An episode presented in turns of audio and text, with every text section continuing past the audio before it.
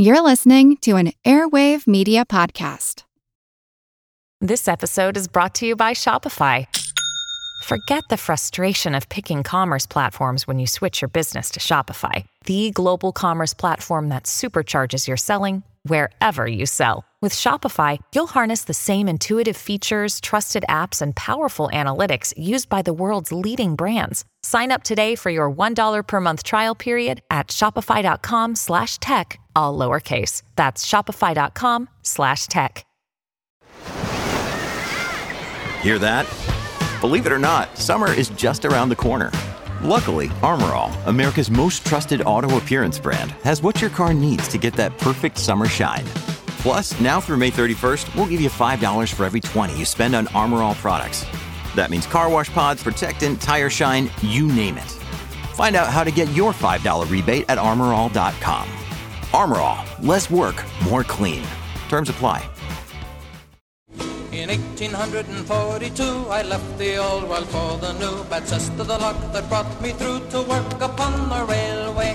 Filling me ori ori. You load 16 tons. What do you get? Another day older and deeper in debt. 100 years ago, most jobs involved physical work.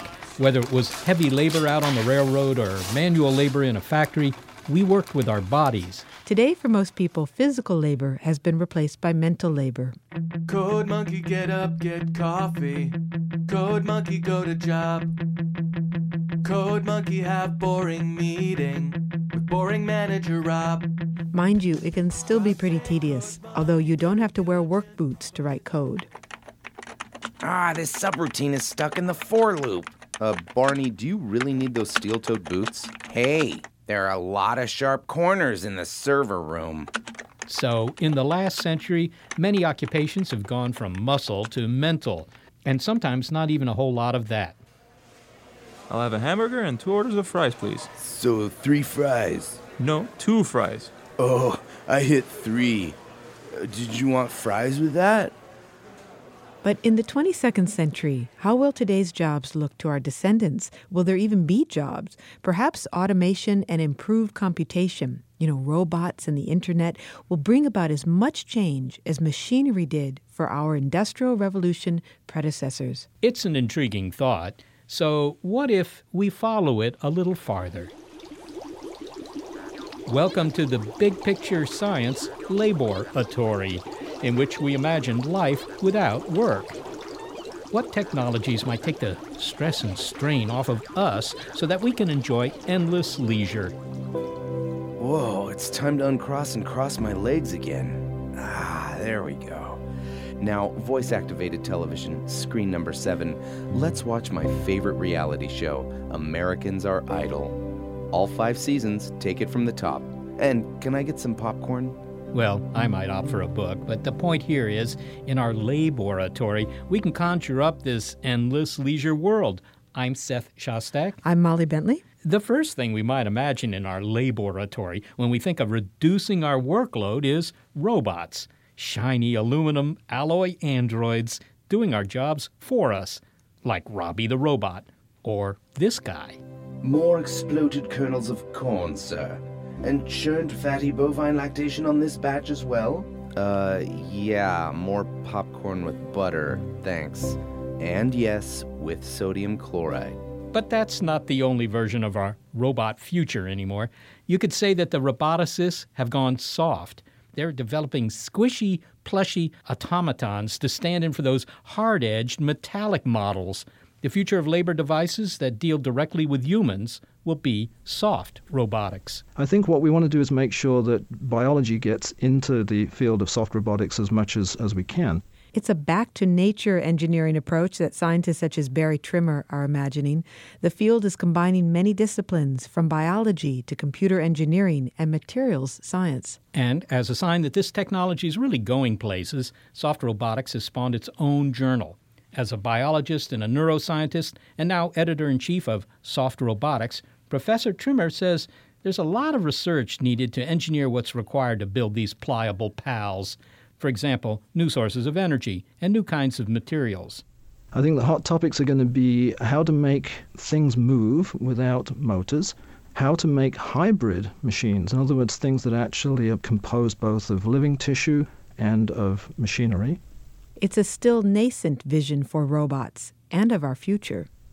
Barry, as we look to a future where robots do all the work for us, or at least some of the work for us, allowing us to catch up on our television uh, miniseries, how might soft robots take the load off better than the hard types that we usually consider our robots? Well, the big problem with robots that we think of today is that they're based on factory machines. So they're hard and they're fast and powerful and you know they really do good job in factories and very fixed situations but they're really not very good at working in the home or the office environment so you don't see robots in those situations.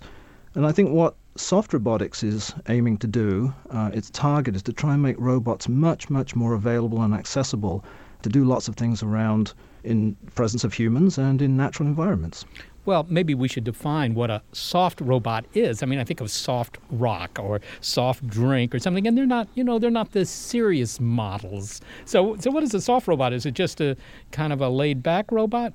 That would be nice, but I think we also want to think of robots as being much more organic. A soft robot, to my way of thinking, is something that's much more like an animal. So it doesn't have to be completely squishy, but it needs to be uh, made largely of soft components, and that makes it work much, much better when you're trying to deal with it in, in the house. And we don't currently know how to build those sorts of things, actually. That's re- the reason for this field being quite nascent. Do you think that the fact that robots today are made out of hard materials, you know, there's aluminum or plastic or whatever, I mean, it, it's tough stuff compared to the kinds of things that we're made out of or our animal buddies are made out of. Do you think that this could partially account for the fact that, you know, we've been talking about having helper robots in the home, at the office for decades, and we still don't have those guys? Is it because they're kind of incompatible being as hard edged as they are? That's exactly the problem. If you've got something that's really hard, stiff, and powerful, it has to be controlled very carefully. So it's what we call control safe. If those controls break down, it's not safe anymore. And soft robotics has the, the promise that the robot is intrinsically safe. If it breaks down and, and the controls don't work and it starts to flail around or do something it shouldn't, it's actually not going to do very much harm. So you're absolutely right. The use of very stiff materials is great because you can make something powerful. You know, it can dig up a road. But on the other side of things, that's not exactly what you want when you're trying to help an elderly person get around the house. All right, so you literally mean soft robots. So if you had this robot in an invalid's dwelling, they could pick them up and carry them somewhere, whatever they need to do, without you know digging into their flesh. I mean, it's as simple as that. It really is, and you'd think that that idea would have already happened and be pervasive in the house, but the problem is that we as engineers don't really understand how to make those sorts of things yet. Well, why couldn't we just sort of pad the kind of typical robots we already have? We can certainly do that, but underlying it, of course, is still the problem that it's really hard. And the more padding you put on it, the more the traditional engineering approaches of control don't work. Because now you've got all this stuff between the parts that you're actually trying to control. So uh, there needs to be a different approach. We need to think about the way animals actually control their bodies and try and adapt that and use that in our robots. Well, you're a biologist, so perhaps it isn't surprising that you look to animals for design inspiration. G- give me some idea of the, the kinds of things that animals are better at that a titanium robot is not so good at. Well, I think a really good example would be burrowing which sounds like a, you know a skill that you wouldn't necessarily want in a robot. But just think about a search and rescue situation with a big pile of rubble, people buried under it, and it's really really hard to get people out. Uh, we haven't yet found a successful robot that can navigate through that sort of environment and find its way to save somebody. Worms do this all the time, right? Animals burrowing through the soil are very, very good at doing that. And it would be nice to be able to use technology to build something that's soft and squishy, can go through holes that are smaller than its normal size, so it can shrink and morph and change shape. And um, that's one of the, the ideals, something that we'd really love to have, because if you could even deliver water to somebody in that situation, you it doubles the amount of time you have to get them out of the out of the uh, emergency. So that's just one small example. Imagine an octopus. Octopus that is absolutely huge can climb through tiny, tiny little holes, and it does it by almost flowing like a liquid. Uh, we have no robots that can do that sort of thing. Well, what will it take to make that kind of a robot? I mean, you need some sort of soft materials, but on the other hand, robots are filled with servo actuators and motors and maybe batteries, and those are going to be kind of hard to make squishy. You've, you've hit on a very, very important point because all our traditional motors and batteries, everything is made out of hard materials. So we need to develop entirely new approaches. Imagine making a, an actuator, a motor, that's just a uh, sort of a soft jelly. And when you pass a current through it, it changes its shape or moves. That's the type of technology we need because we have to replace the current existing technologies with these sorts of new materials. And the same for storing electricity or fuel. Humans, you know, we're burning hydrocarbons, protein, fat, sugar, perfectly safe, sitting in a room, burning stuff away. That's where our energy comes from. It would be really nice to be able to use that same sort of technology in a robot so that we have squishy fuel that's completely safe. It's not explosive, it's not dangerous. So those are the sort of advances that need to be made in material science primarily. That's to me a very intriguing point because traditional robots they usually run on electric power. They have, you know, electric motors and so forth. And that energy either comes from a a battery or a gasoline engine if they need a lot of you know a lot of energy to do their job. And gasoline motors are big they're smelly and they don't change their shape much. But animals run on fat which apparently has a very high energy density and it doesn't have these kinds of problems that a gas engine might have. Do you think that future robots are going to be able to run on fat? Can we build anything like that well, I hope so, because we've got plenty of it. So um, here in the U.S., we've certainly uh, got a gift. We don't actually have to import a lot of it. Um, but uh, but seriously, you know, fats or uh, those sorts of hydrocarbons, just biological materials, are exactly as energy rich as kerosene or you know a- aircraft fuel. So how would you make something that does that? There are lots of ideas. I mean, it might be something synthetic, a material science sort of chemistry approach, but the other is to actually use tissues, living cells, as your robot. So if you can tissue engineer a robot, it will use sugar and protein and fat as its fuel sources. Well, that sounds like you might actually take existing living tissue from some critter or other and put it into a robot, sort of making a robot living thing hybrid like a Borg device. Well, I, I don't think that that's so far reaching, actually. And although it's not the, the main core of what soft robotics as a field is working on, there are certain people who are interested in this approach because if you could use cells, grow cells, to make the devices that you want, they're biodegradable, they're completely safe in the environment, you know, they're green technology, they're renewable. Uh, we don't access those sorts of materials for our robots right now. We don't build robots out of proteins and sugars. Uh, but there's no particular reason why we couldn't. Imagine silk, for example. Silk is a wonderful, tough material like Kevlar, but it's made by silkworms, and we use it all the time as clothing. So why can't we use tissues to sort of generate the machines that we want? It's a little bit science fictiony, but there are people working on it right now, and um, I think that it, it has a lot of promise. Not for every sort of robot, absolutely, but for certain types of micro robots, I think could be very, very useful. What about the possibility that these things, particularly if they're incorporating real biological material, that these soft robots will transcend being robots and become something that we regard as uh, having their own existence, that they're alive? I think that's an extremely important point, and I want to emphasize that in my view of these robots, we will not grow the nervous system. So they would not have a brain, they wouldn't be sentient, they wouldn't have anything that we didn't give them in terms of computers. The computer would be a chip. So the living, moving parts would all be tissues like muscle. And if you grow these muscles but don't grow the nervous system and don't grow a reproductive system, I think people are pretty much okay with that because it just becomes moving meat. Well, finally, Barry, maybe you can give me some sort of utopian vision of the future of soft robotics. Will there be creeping, flying, crawling robots everywhere doing my chores so I can sleep in on a Monday morning? I hope so. And I hope that those robots are actually completely safe, social, uh, and things that make you laugh. Well, soft things certainly appeal to us when we're young. They still appeal to me today. Barry Trimmer, thank you so much for talking with me. Thank you, Seth. Barry Trimmer is professor of biology, neuroscience, and biomedical engineering at Tufts University, and he's the editor in chief of Soft Robotics.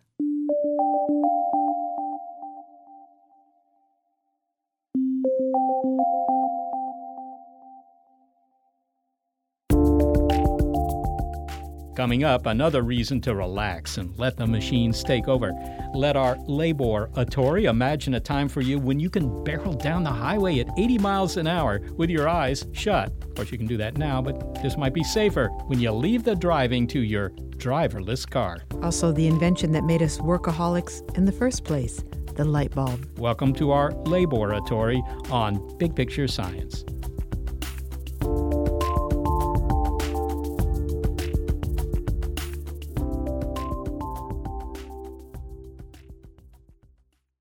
Another day is here, and you're ready for it. What to wear? Check. Breakfast, lunch, and dinner? Check. Planning for what's next and how to save for it? That's where Bank of America can help. For your financial to-dos, Bank of America has experts ready to help get you closer to your goals. Get started at one of our local financial centers or 24-7 in our mobile banking app. Find a location near you at bankofamerica.com slash talk to us. What would you like the power to do? Mobile banking requires downloading the app and is only available for select devices. Message and data rates may apply. Bank of America and a member FDIC.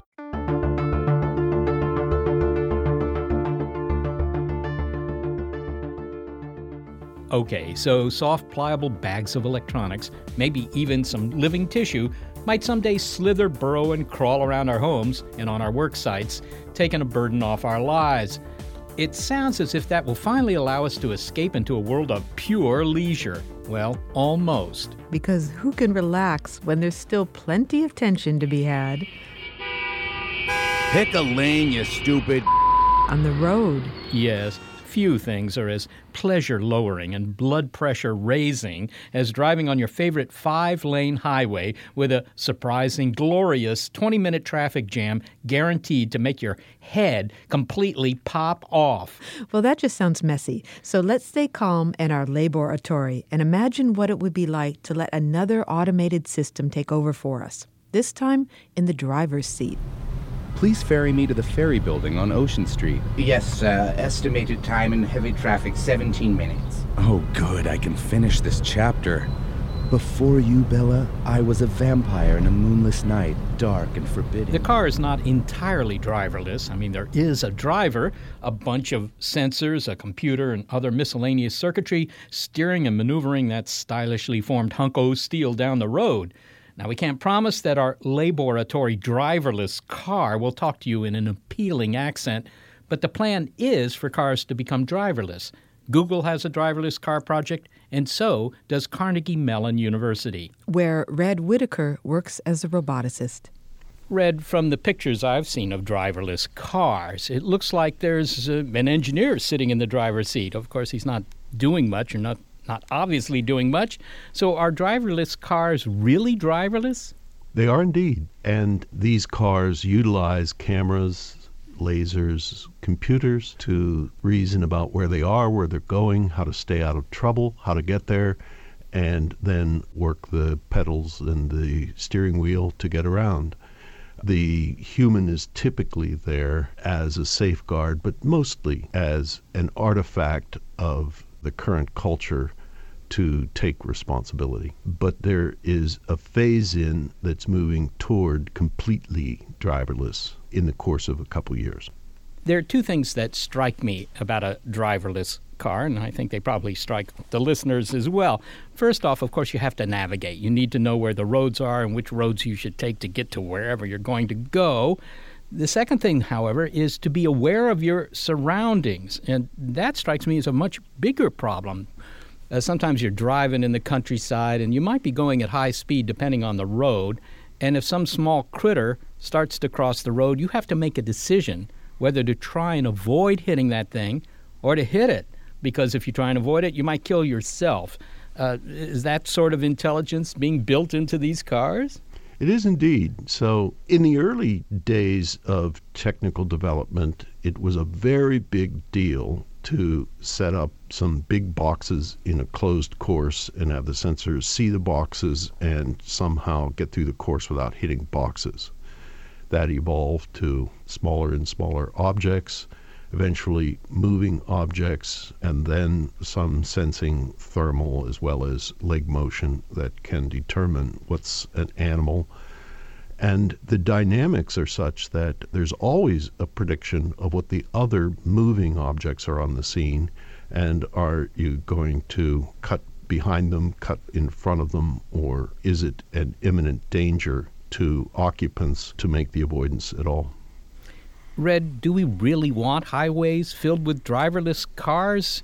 I mean, you know, navigating uh, uh in the traffic, dealing with the guys who are zipping down the freeway at uh, 20 miles over the speed limit, getting on the on ramps, whatever. Perhaps you can tell me what the motivation is for making a driverless car. I, I, I would hesitate to get into one at this point. The big motivations are safety, efficiency, driving experience, and convenience. So these technologies that model and interpret are also superb for warning and avoiding accidents. The cooperative traffic that is working together to maximize throughput and the number of people that are on the road does an awful lot better than the enlightened competition of aggressive drivers. The convenience of dropping the car to be parked on its own versus winding through city blocks to find the parking location and then heading out to a meeting and heading back is a real challenge in many places and getting a lot worse. So there are many very differing dimensions of why this would make some sense. What would you think is the first application for a driverless car? Where where would you put it first if you had one today?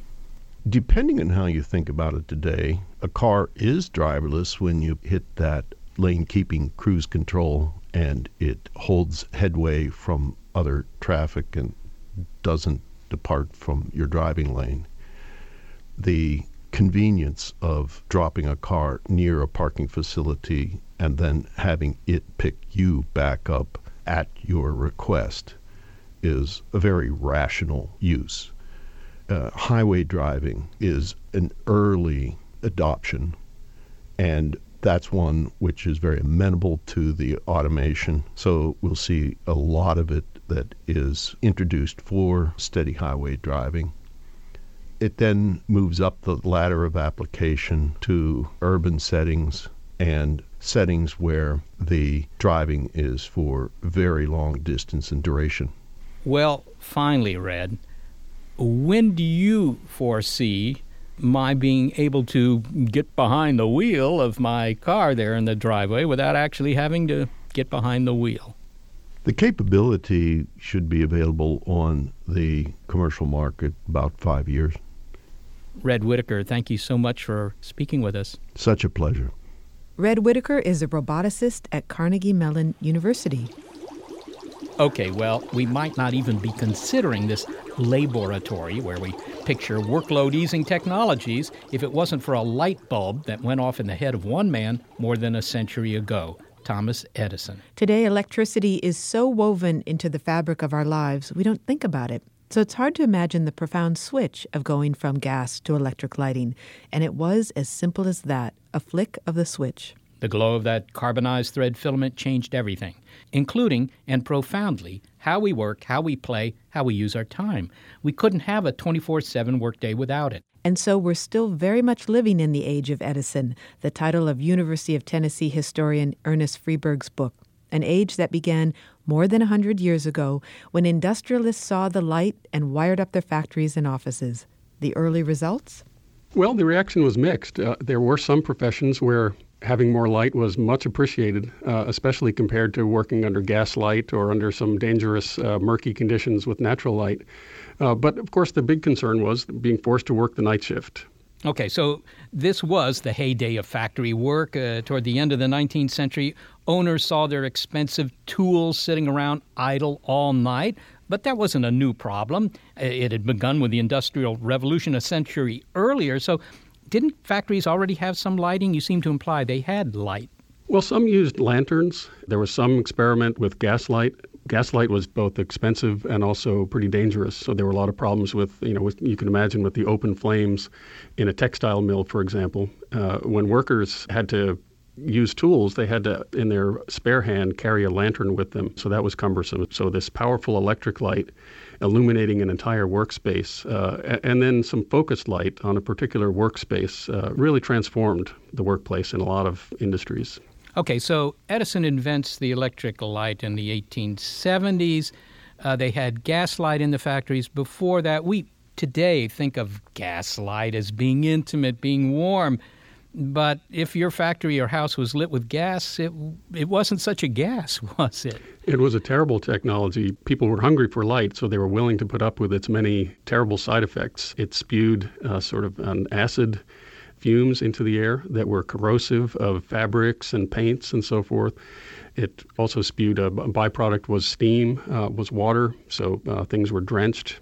And yeah, it was very, very unhealthy, as well as being a fire hazard. It was a big part of the cycle of a day, uh, not just cleaning in the spring, but cleaning uh, every morning to get the lamps ready for the next night's burning. So there was this entire infrastructure that existed at the time of Edison's development for gas lighting. Uh, they probably didn't look very favorably upon this new invention. Absolutely. And the gas companies were politically connected and resisted tooth and nail. Spread lots of uh, stories about how dangerous electricity was, and actually responded to the competition by developing much better gaslight. So it actually was decades before, you know, if you were owning a new home and you had to decide whether to put gas lines into your house or electric lines, it wasn't really until the 1920s that it was sort of a toss up and that people uh, increasingly went to electric light.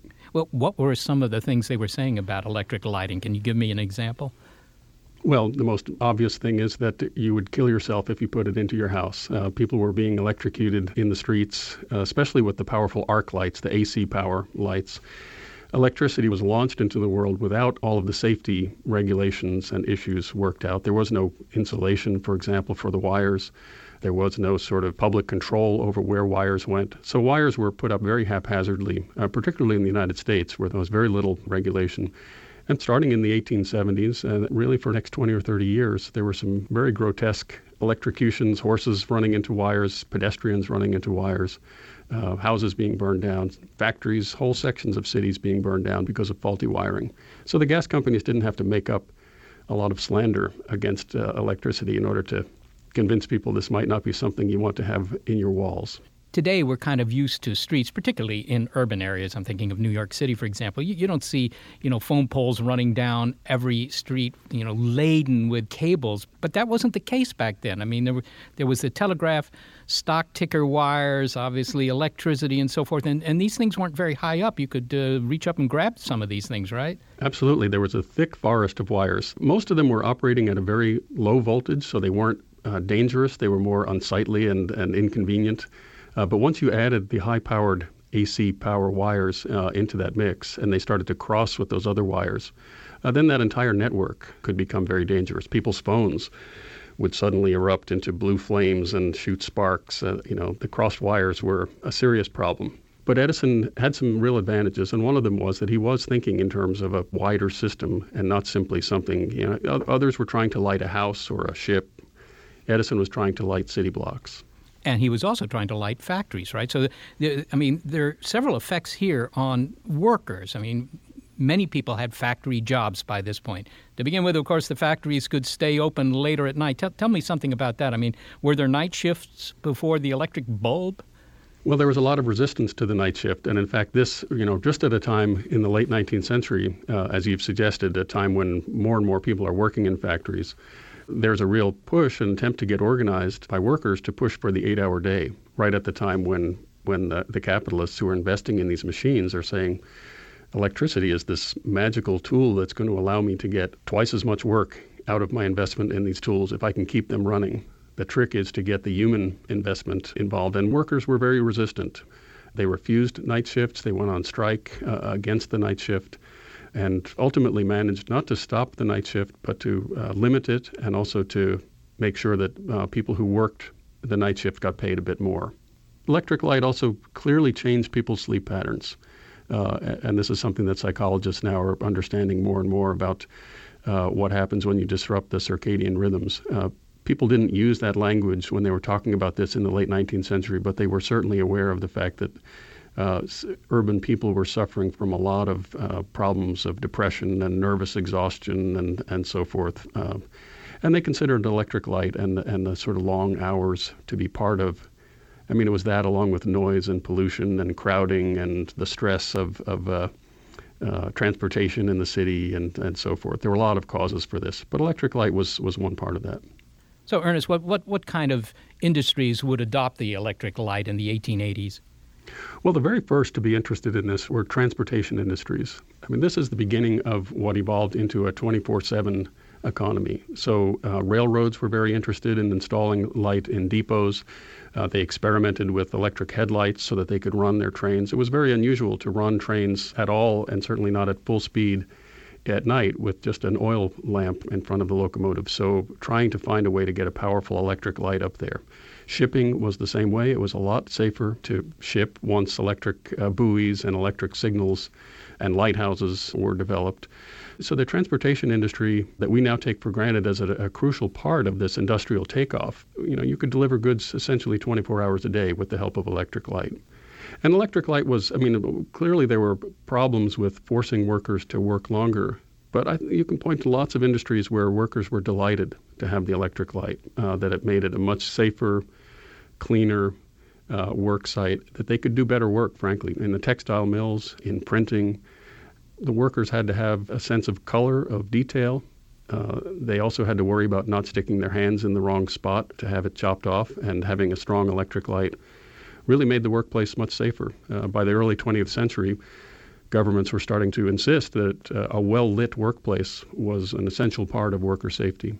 So Edison's bulb, which produced the kind of light we get from incandescent bulbs today, is it's warmer. It's uh, you know the the filament is uh, at pretty low temperature as these things go, so it makes everything look better. It's smaller and uh, and safer, requires less maintenance. It really was a huge step forward. It was, and uh, it, it, transformed workers' lives in another way because it really created uh, a, a vibrant nightlife. You know, in addition to putting pressure on workers to work later it also uh, meant that once they did finally get off work, that this electric light was really a lure. You know, it's not just something that's utilitarian, but it's actually quite beautiful. And uh, Edison was among many others who were trying to find ways to adapt it to amusement parks and to theaters and to night baseball and uh, a whole wide range of areas where, where working people began to uh, create the sort of urban nightlife that we now sort of associate with the American city. Well, to elaborate on that just just a bit, I mean, there's really something transformative about the light bulb in a way that some of the other Edison inventions, I'm thinking of the phonograph here, you know, don't really represent. I mean, that was a good thing and it's led to the recorded music industry and that's all fantastic, but the light bulb really changed civilization, did it not? Yeah, I think that's the case and it's part of a long you know, if you, you can go back uh, through all of human civilization and find a hunger for light as one of the basic elements, you know, after food and shelter, that we long for light. You know, Edison is just one part of a much longer process that's still with us today as we saturate ourselves with more and more light. Ernest Freeberg, thank you so very much for talking with us. My pleasure.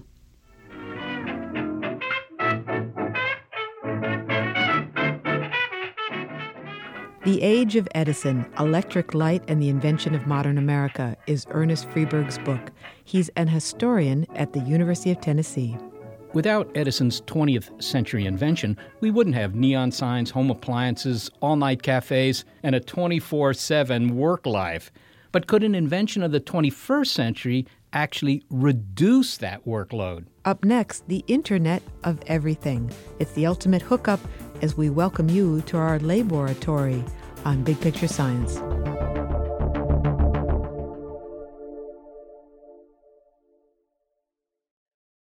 When you need mealtime inspiration, it's worth shopping Kroger, where you'll find over 30,000 mouth-watering choices that excite your inner foodie. And no matter what tasty choice you make, you'll enjoy our everyday low prices, plus extra ways to save, like digital coupons worth over $600 each week. You can also save up to $1 off per gallon at the pump with fuel points. More savings and more inspiring flavors make shopping Kroger worth it every time. Kroger, fresh for everyone. Fuel restrictions apply.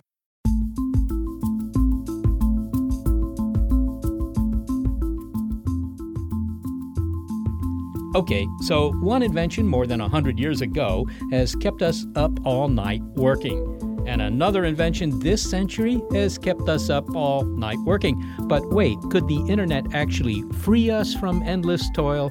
Probably not from some things, but from other things, perhaps. if we tap into the Internet of Things, also referred to as the Internet of Everything. In our laboratory, we see a future that interconnects all the devices of our lives, including our own bodies. So, from your toaster to your roaster to you. Hi, this is Rob Chandhok, and I work at Qualcomm on the Internet of Everything and on interactive platforms. From his lab at Qualcomm, a semiconductor company that makes digital wireless telecommunication products, Rob Chandhok envisions a world where everything is connected. One of the things that we're seeing is actually things being connected for reasons. And one of the things we're focused on in our project is actually making it useful. So if I do something like leave the refrigerator door open or the washing machine finishes, wouldn't it be nice if I was watching TV if it would say, hey, you know, the load's finished or the load is unbalanced, you might want to fix that. And just do some very simple things that over time build up into more interesting experiences. So, what you're saying is not only will there be chips in these uh, household devices, I mean, there are already chips in many of them, but that these chips are what, connected to the internet? Well, not necessarily the internet. And this is actually, I think, a really interesting point. I may not want somebody in the cloud to know when I flush my toilet. What I really want to think about is how can I use interact with the things that are around me. So one of our focuses is actually what you might consider the proximal cloud. What is the cloud of devices that are near me? Because as humans, we actually interact with things that are near us in a different way. Can you give me an example of how this would change my sort of daily existence, at least as it comes to things like well, you've mentioned home appliances, uh, heating, cooling, I don't know, uh, the security system in my house, things like that? Um, you know, we've focused a lot on consumer electronics experiences. So one of the ones I might imagine is say I'm listening to something on NPR in the morning and I'm moving through my house. I have breakfast, then I go upstairs, then I go to the bathroom. Would it be nice if the audio followed me wherever I went and could play it at a volume that it didn't disturb other people in the house? And that's a combination of both putting things out and also sensing where you are. And it's that combination of things that we think will drive the experience for the Internet of Things. Outside the home, where would we expect the Internet of Things to have a real impact? Uh, how about our cars, for example? Yeah, I think cars are absolutely one of the next things. You see a lot of auto manufacturers thinking about the dashboard of the car actually being an interface or programming API where other developers that write, say, an application for your smartphone might then interact with the car directly. So you could get into a car you've never been in before and your radio stations could be set, your preferences for your seat and other things could all be derived and, and discussed between your, the devices that are in your pocket and the device that you're using. Well, I can see how these things would be convenient, but would they actually save me time and, and labor. I mean, you talk about the uh, washing machine letting me know that it's done with my load of laundry, but on the other hand, my washer already has a bell that it rings, and if I'm anywhere nearby, I hear that. So, uh, how is this going to take a, a load off my shoulders? Well, I mean, some of it is actually that convenience, and some of it will actually be things that not only maybe make your load easier, but actually might save you money. So we're already starting to see things like smart thermostats that look at the patterns of behavior and save your energy bill. I happen to use one of those. But we're also seeing places where, for example, people use hot water differently than we do here in the United States. You know, I have a, an instantaneous heater that is always available, but in other markets, you actually, before you go take a shower, like when I'm visiting my my relatives in India, I actually turn on the electric water heater half an hour before I go take a shower. Well, wouldn't it be nice if I was doing a load of laundry in a system like that where the washing machine could actually tell the water heater, hey, heat me up some water, and when you're done, turn off and save electricity. So it's a combination of, of all of those things that I think are going to both save money and actually take a load off your shoulders. What about wiring ourselves? To to what extent will we do that? I mean, you know, health monitoring comes to mind. Maybe we have a chip that uh, keeps track of I don't know our blood pressure, oxygenation levels, whatever is important uh, in in terms of our health, and, and sends that information someplace where it might do some good. Oh yeah, that's certainly happening. There's a lot of people, you know, at universities in San Diego and other other markets, and there's a lot of companies that are thinking about that level of interactivity. One of the things that I think is interesting is making these devices interoperate. So, as you might get a blood pressure monitor from one manufacturer right now that only works with their system, over time, you might be able to say, oh, well, I'm going to get this sensor from company X and this sensor from company Y, and the thing that helps me learn or perform better as a runner from a brand that I am familiar with or want to be associated with. And over time, developers can find that next killer combination of all those things to build better experiences. Doesn't this uh, demand a sort of standard for the communication in, in the same way that maybe Bluetooth is some sort of standard for Wi Fi? I mean, do we have that yet? I, I totally agree that it needs a standard, but I would put up a, up a layer above the radio. I would think of it more like the analog to what happened on the internet when we all standardized around HTTP and HTML. So the things that the web are built on that we're used to seeing in that browser bar, that really became the foundation for commerce, right? There was digital advertising that let us have other services so people could shift things onto the web. On the Internet of Things, there isn't that common protocol yet. And actually, one of the projects I'm working on at Qualcomm is a proposal for that standard platform. I think that your team is working on something called the Thousand Times Data Challenge. I may have mispronounced that, but uh, it's some ability to provide a thousand times the bandwidth available today via the internet. What are the conceptual and practical breakthroughs that you need to do this? I think if you really want to think about the thousand time challenge, I mean, the demand for it, I don't think anybody really needs a lesson in. It's that we all see that we want to drive more and more content to things that are closer and closer to us. We want to see our movies on our tablets on our smartphones. But the question is how we get the networks to not only deliver them, but deliver them at a cost that matches what we're willing to pay for for those services. And the really, this, in my mind, the simplest way to explain the change that's going to happen is think of the cell towers. Well, actually, even think about TV towers as they started before. We would have one TV tower that would cover an entire city, and that meant everybody had to watch all the same thing all the same time. And then we got cell phones, and they were maybe now maybe I have a hundred of these radio towers, and they're covering a whole city, and I can get a certain amount. It costs a certain amount to deliver that. If I want to go to that thousand times, I almost have to get to the point where I have one of those towers in my house and in my car and very near me because I almost want to be served by my own de- dedicated tower. And that's the sort of a, a way of thinking about the concept of the kind of things that we have to do to make this happen to what degree, Rob, are we making the sensors smaller, the things that actually, you know, measure something? are they small enough now that, uh, you know, we can really put a lot of these things, I don't know, into uh, our clothes uh, in addition to our bodies? Well, there are a lot of people working on that. That isn't an area that we ourselves focus on, but there's just a lot of really interesting research going in, not only in making them smaller. Some of these sensors are actually smaller enough, and the real problem we have is getting power to them. So, one of the things I'm fascinated by is people that are working on what they call harvesting energy. So, maybe the sensor that's in your clothes is powered not by a battery, but by the very fact that you move, and it stores up enough to actually send that little bits of information that it needs to, to say your phone, to help you aggregate and measure how many steps you walk that day you know, it's hard to avoid the temptation to liken all of this to an electronic nervous system. And the obvious question is could this network, at, at some level of complexity, when it gets way down the road here, could it become its own sentient system? Might it become an intelligence far greater than our own? Well, I think that's the the uh, singularity that we all kind of both joke about and are terrified of. But um, it could happen, but in, in a large part, we're actually dividing tasks up onto really smaller and smaller devices.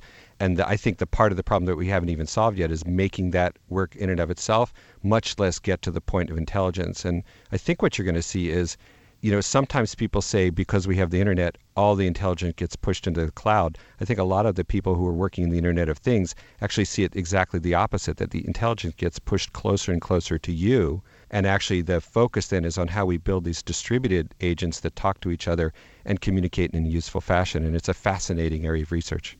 Well, finally, Rob, do you think it's possible to be too connected? Is this clearly a step forward for our descendants? Uh, wow, that's a pretty tough question. Um, I think everything is good in moderation. I mean, I think that's an approach to take here. So I'm I'm probably not going to be one of those guys that records everything I do and posts it on the internet. But I do think there are things that I would like to have happen. You know, we talked earlier about the washing machine. You're right. The washing machine that we have plays a song when the load's done, but it plays a different song when it's got a problem. And I don't really want to remember which song is which because I have a perfectly good way of figuring that out. It could send me a message. So we, we, we're trying to focus on making things useful. And I think that if we do that, then I don't think we'll go too far and be over electronic or over subscribed to these kind of ideas. Rob Chandhok, thank you very much. It's a pleasure, Seth. Thanks for having me. Rob Chandhok is a computer scientist and president of Qualcomm Interactive Platforms. Okay, so we've created a futuristic world in our laboratory, one in which the machines do the work, make the decisions, and relieve us of neuron numbing drudgery. But is that how it would really play out? One man who has made a living imagining the future is this guy. I'm Andre Bormanis. I'm a writer and uh, science consultant. Andre Bormanis has worked on the Star Trek series, and in those stories, having the machines work for us creates a kind of utopia. But what if the machines take over the work we like doing? So, Andre, you work in the biz of imagining future worlds. So I do. so, if robots and computers really do take over a lot of our work, what would we do with all that free time? I mean, how do you picture that? It's a good question, and I think it's going to be a real challenge for most people. We've, uh, for the last couple of hundred years at least, lived in a uh, society that's pretty structured and that places a very high value on work. Jobs provide us with an extraordinary degree of structure in our lives. And I think a lot of people wouldn't really know what to do with themselves if they were suddenly freed from that responsibility. Well, in science fiction, what are they doing? Because I never see people, I don't know, collecting the garbage or mining copper or, or even fixing the water heater. I mean, wh- what are they generally doing? What, what, what's the job description for most of these people in the 23rd century? Well, in the in the sort of ideal future that uh, we envisioned on Star Trek, uh, most of the population didn't need to be engaged in producing goods and services for other people. We had replicators. We had all sorts of devices for doing the hard work necessary to ensure human survival. And in the Star Trek universe, the idea was that people followed their own dreams and desires. They, they sought self fulfillment, they sought education, adventure, learning. So they were kind of ennobling themselves by writing music or reading books or self improvement. Yeah, they were kind of like, you know, the landed gentry of a few centuries ago, where uh, if you were lucky enough to be born into a wealthy family, you didn't really have to work for a living. You had servants, you had money, you had pretty much anything you needed. And so you were typically raised to read, to become uh, conversant in the arts and the sciences to some extent. And then you pretty much did what you wanted to do. And I think we may be moving toward a world where that kind of a lifestyle is available for most people rather than a select few. But of course, those kinds of predictions have been made before. I think John Maynard Keynes said back in the 1920s that 100 years from his time frame, people would be working at most 15 hours a week. Well, here we are almost 100 years later, and we're all more or less working 40, 50, 60 hours a week, if not more. And in fact, I think there's a bigger problem with being overworked in this society than uh, having too much leisure time. Why do we think this will be different in the future then? I mean, is it just more hype like the Hugo Gernsback magazines of a half century ago? Well, I think there is definitely a hype component to it. The future never seems to arrive as quickly as science fiction writers tend to imagine. But we have seen real advances in automation that have eliminated a lot of jobs that used to be, you know, good um, middle class income kinds of manufacturing jobs. If you look at the Midwest, and Detroit is uh, sadly a pretty good example of this. Yes, a lot of those jobs were exported to other countries, but a lot of them were eliminated through automation. And even in my field of writing, people are developing more and more sophisticated programs. And I think it's probably uh, not too hard to imagine a day in the not too distant future where computers, uh, programs on computers, can generate story ideas that are actually pretty inventive, can uh, take some of the drudgery out of television writing, which is, you know, something of a manufacturing process uh, when you're trying to crank out 22 episodes a year of a TV show. And, uh, you know, I think that that pattern is only going to continue. Well, Andre, this gets to, I think, an essential point. I mean, we're plenty happy to have the machines take over the kind of burdens that we just don't want to impose on ourselves. I can easily imagine them doing things we don't like, uh, such as gluing together tennis shoes, for example. But you've spoken about jobs we do like to do, whether it's writing TV sitcoms or musicals or parenting, stuff like that. How are we going to forestall that that doesn't happen too? That I think that's a really good question, and I'm not sure we can forestall that possibility. It seems somewhat inevitable to me that as our software becomes more sophisticated, it's going to be able to take on more and more of what we used to consider the sole domain of human intellect. You know, computers have been grand chess masters for almost 20 years now. computer beat a couple of uh, champions on Jeopardy, which is a somewhat more challenging kind of intellectual exercise in many ways. And I, I, you know, there are computers that write fairly decent music nowadays. It's it's kind of predictable and repetitive, but you can imagine that as these programs grow ever more sophisticated, they'll be able to take over the kinds of things that uh, were once exclusively in the domain of humans. And I don't know. I don't think I would be satisfied purely being a consumer, but as a creator, as somebody who writes, uh, I may have to make room for creators who are not human. Andre Bormanis, thank you very much. You're very welcome.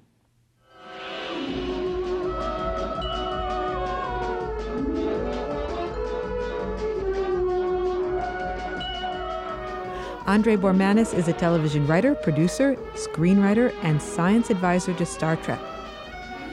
Well, Seth, do you think a machine could produce this radio show? Well, I hate to say it, Molly. Careful what you say next. Yes, yes, I don't want to encourage any any machines that would like to apply for this position. Please send us a resume. Uh, you know, eventually that might very well be the case. But on the other hand, the good news is the listeners will also be machines. you think so? Is there one task in your life that you would like a machine to take over, or a robot to take over? Oh, there are many tasks. Name in- one. Well, uh, doing the weekly shopping for one, or the laundry. You know, folding underwear and socks. I mean, I just as soon have it. I mean, that's a domestic task that's always being given over to the robots. It's the first thing you get rid of, but still, it would make my life better. But they have not developed a robot yet that can fold a towel faster than a human. A, a, a robot can fold a towel, but it's my understanding it takes a long time. But then you could do a couple loads of laundry. Uh, Well, you know, you start them off in the morning, you go to work, you come back, they're all folded. The fact that it took six hours for them to fold it, hey, that's no sweat off my titanium skin. Thank you to our laboring crew, Gary Niederhoff and Barbara Vance. Also, support from Rena Shulsky David and Sammy David and the NASA Astrobiology Institute. Big Picture Science is produced at the SETI Institute. And a big thanks also to our listeners. Your ears have been attuned to Welcome to Our Laboratory, and the most laborious part of the show has been trying to say laboratory. You can find more Big Picture Science on iTunes and through the link on our website. And you know what else is online? Our Big Picture Science app. You might find it on iTunes, Android, and on Windows 8. And if you're a podcast listener, but you prefer over the air radio because it takes a lot less labor to punch buttons on your car radio, check out the listing on our website of radio stations that carry the program. And if your local station is not on that list, consider letting them know you like the show. Tech moves fast. So keep pace with the Daily Crunch podcast from TechCrunch. With new episodes every day, this podcast will give you a quick overview on everything you need and should know about startups, new tech, regulations, and more. Listen to TechCrunch Daily Crunch now, wherever you get your podcasts. That's TechCrunch Daily Crunch, wherever you get your podcasts. Get ready to geek out. The Wired Science Podcast explores all the latest and greatest in science everything from strange diseases and biological breakthroughs to interesting tech and mysteries in outer space. Listen to Wired Science today, wherever you get your podcasts. That's Wired Science, wherever you get your podcasts.